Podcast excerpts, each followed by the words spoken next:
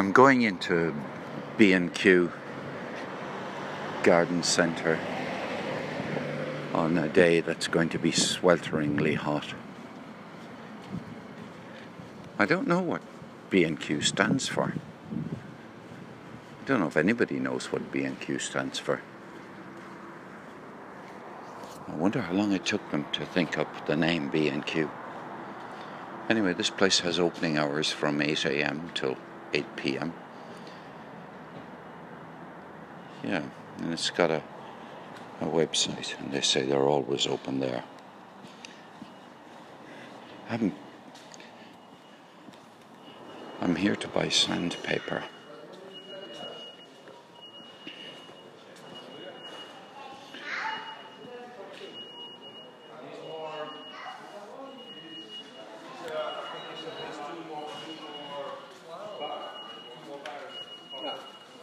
Where would I get sandpaper, please? Uh, yeah. Oh, somewhere down here, yeah, thanks. Oh, yeah. Oh, sure, look, it'll be down one of these aisles. Actually, it's handy because I want to get a paintbrush as well. Here, on your left. Oh, thank you very much, thanks. Right here on the left is where you get sandpaper.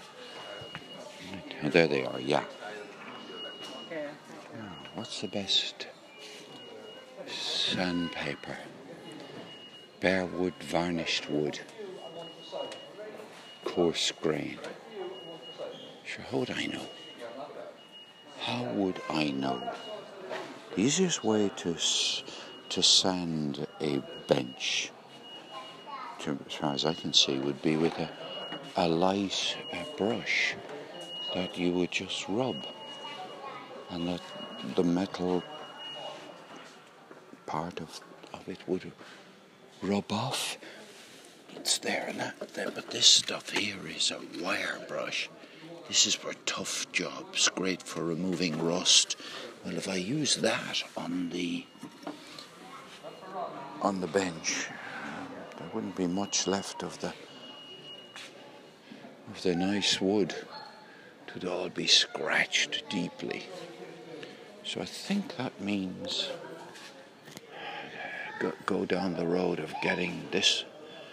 Now, what about what about the other kind of paper that is you roll up in a kind of you have in a ball and you rub it? Never mind. Maybe I need. Okay, what the devil is this? This is wood, rubbing down varnished wood. One, two, three, four. Well, it's not fine grain. I would say it, and it's, is it coarse grain? I think we go with number three. Number three, it says here, wood finishing.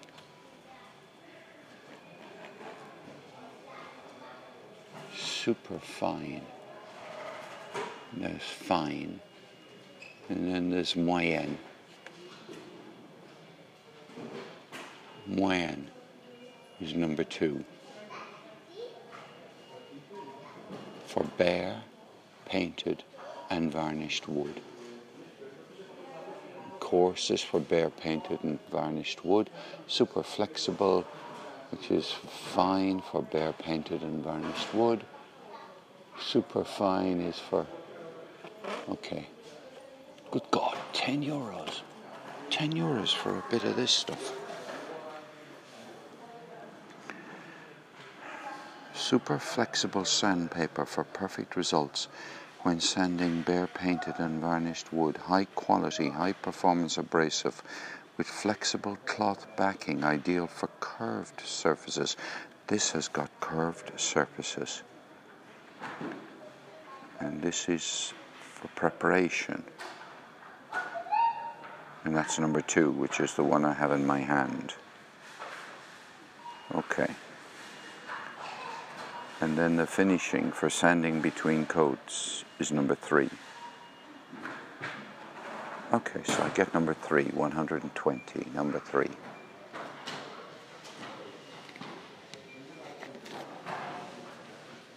Three.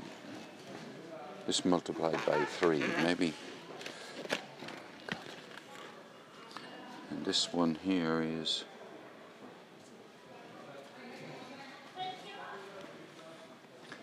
range of abrasives are here for for sanding between coats. This has got eight all surface types all surface types. I guess that's it. I guess that's it. You can't go far wrong with these. Hope there'll be enough. You tear each sections. You tear into sections for sanding small surfaces by hand.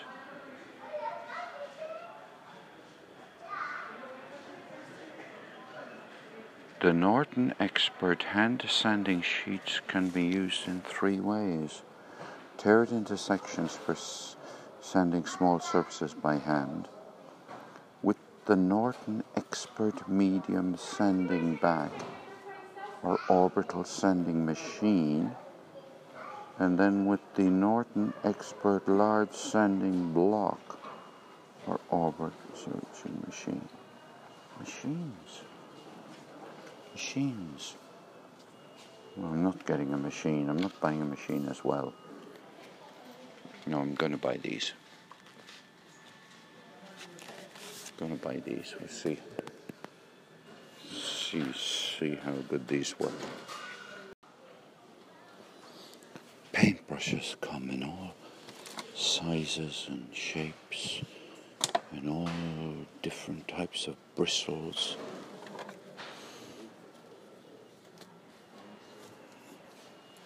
some jobs need good quality uh, brushes, paint brushes. Where are external, exterior, and wood care? That's what I want. I don't want these ones. I don't want interior paint brushes. Here it says exterior and wood care.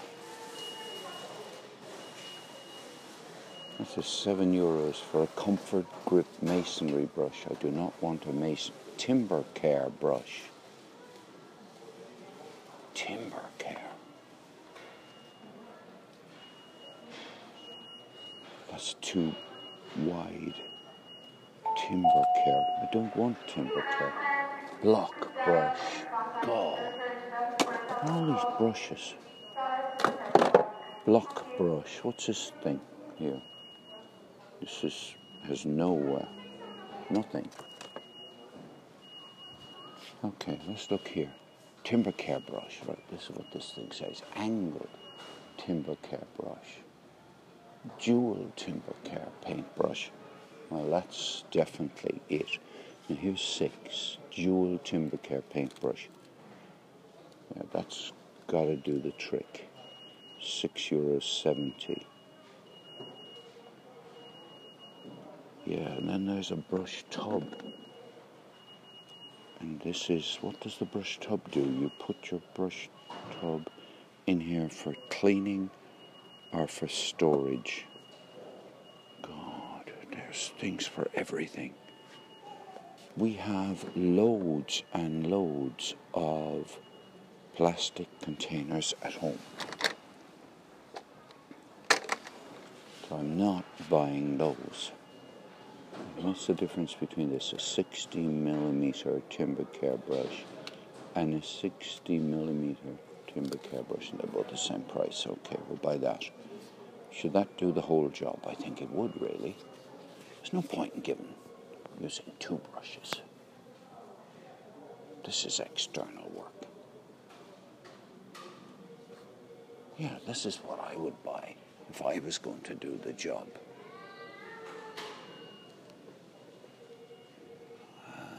There's a there's a 20 millimeter one here. Why would you want a 20 millimeter one? That's for tiny, delicate work. No. Okay. Right, well, I'm doing this, I'm getting all this equipment for a young.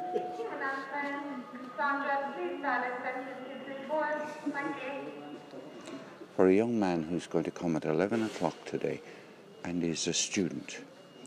And he's a student at the, the Irish Maritime College, basically going into the Irish Navy. And he has summer holidays and he wants a job. And he's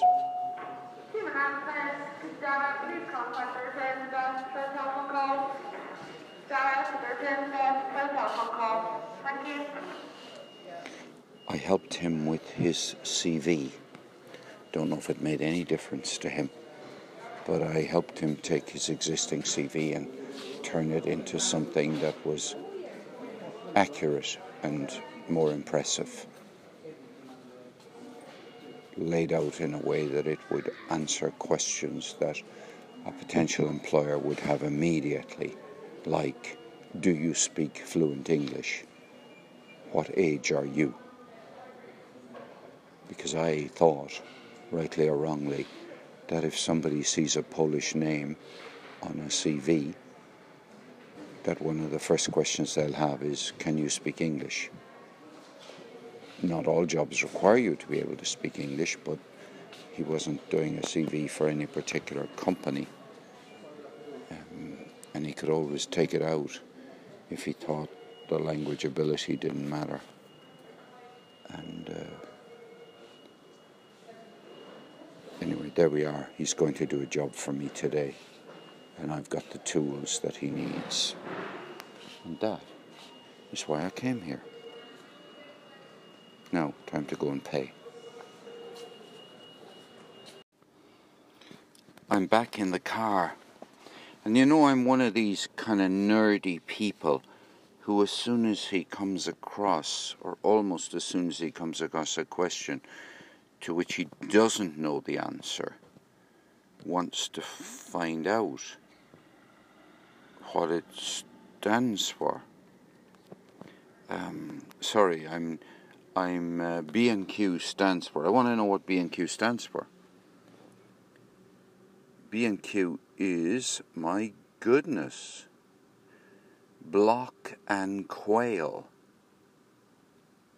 The duo, that means two people, softened the brand to B&Q as stock delivery notes and invoices were already unofficially abbreviating the name. So if you look up B&Q in Wikipedia,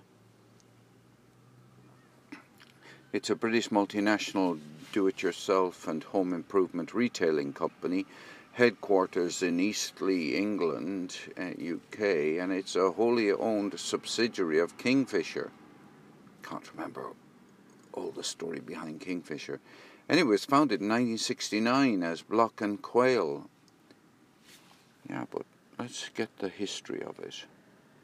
49 years ago, it says Richard Block and David Quayle. They have 320 shops. And the CEO is Christian Mazauric, whoever he is. And they're, they employ 25,000 people and their turnover, well, I guess their revenue, they've got revenue and income, revenue 3.8 billion. The history, this is what I'm interested in. March 69 founded. They purchased and fitted out a former furniture warehouse in Southampton. They soon shortened the name to B&Q uh, each of them worked over 60 hours, a six day week. They were able to repay their bank overdraft within six months of, op- of opening. And their turnover reached a million within the first five years of operating. See, it took them five years to reach a million. Then the, the, the founder block departed in 76. Then this chain expanded in 79. There were loads of shops across the UK It grew through a combination of mergers, acquisitions, and expansions. They acquired the Hampshire based company Dodge City in 1980. It was acquired by Woolworths. It was acquired by Woolworths for 16.8 million in the early 1980s, and that coincided with David Quayle selling his share. He got personal wealth of 4 million. Well, that's what he got for working really hard, I guess. Two years later, Woolworths and B&Q were purchased by Paternoster, now known as Kingfisher. I see. Two trading. It had home centres, auto centres, which opened in Cribbs Causeway in Bristol, the concept was to have a home center, auto center, and do it yourself superstore in one communal car park. The forays into those new markets were relatively short lived, and they got rid of those in a couple of years. In the mid 1990s, they opened a new format of shop known as the Depot, later changed to B&Q Depot which was a new class of shop known as the B&Q Warehouse, began to expand outside the UK. So what? They were founded in 69 and in 1990. See, it took a long time for them to go beyond the UK. Then they opened a retail outlet in Taiwan in 96. They went to Poland in 98 and later that year they merged with France's Castorama. Then they opened a shop in Shanghai. Wow. Then in year 2000, they acquired the shops of Homebase from Sainsbury's. They were their rival. And uh, then it it hoped to increase its outlets from four outlets in China to 58 by 2005. They opened in Hong Kong 2007, scheduled to close in 2009. So uh, in 19 in 2007, Kingfisher sold its 50% share in B&Q to its joint uh, B&Q Taiwan to its joint venture partner. Well, okay, all that. It closed 22 places in 2009.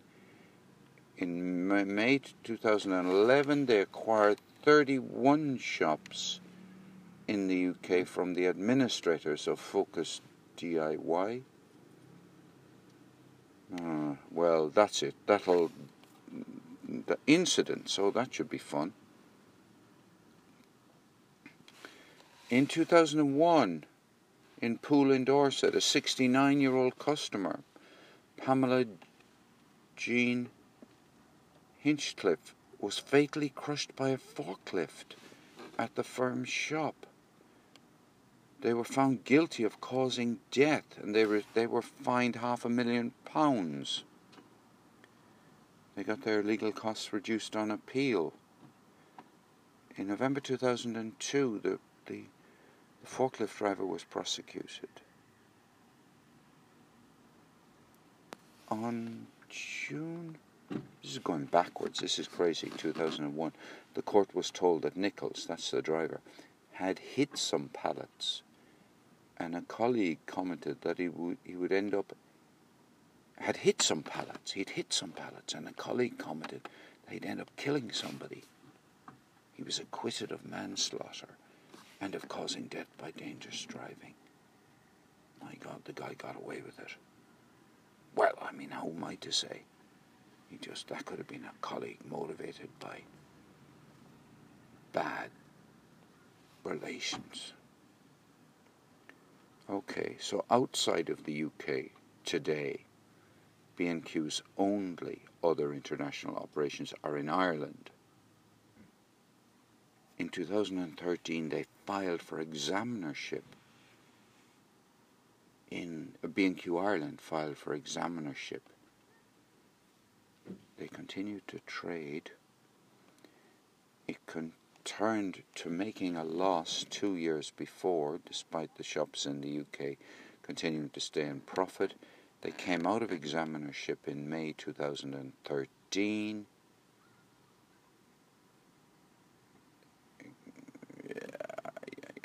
Well, anyway, there we are. It's in Cork, and where would we be without it? So there we are. What did I learn? It was, let me think, block and Quayle. That's all I need to know. Perfect question for a pub quiz. Perfect question for a pub quiz. B&Q, block and Quayle. Great names.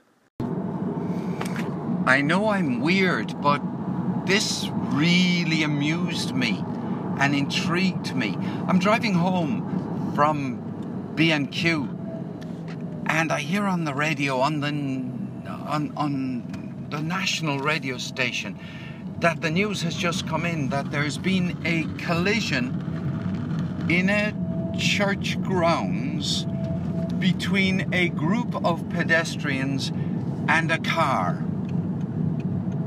Now, isn't I thought, wow, wow, a group of pedestri- pedestrians collided with a car. Not a car collided with a group of pedestrians. The pedestrians collided with the car. So I guess some moving pedestrians moved, collided with a moving car. I mean, what a bizarre. I'm, I, yes. So what's weird about me is that I find that funny. Maybe that's a normal expression, and maybe I'm just um, picking it up wrong. Oh, I forgot to tell you that on Saturday there was a collision between a man and some bullets in in Dublin. Yes, a man walked into some bullets. Um, there will be investigations going on about this matter.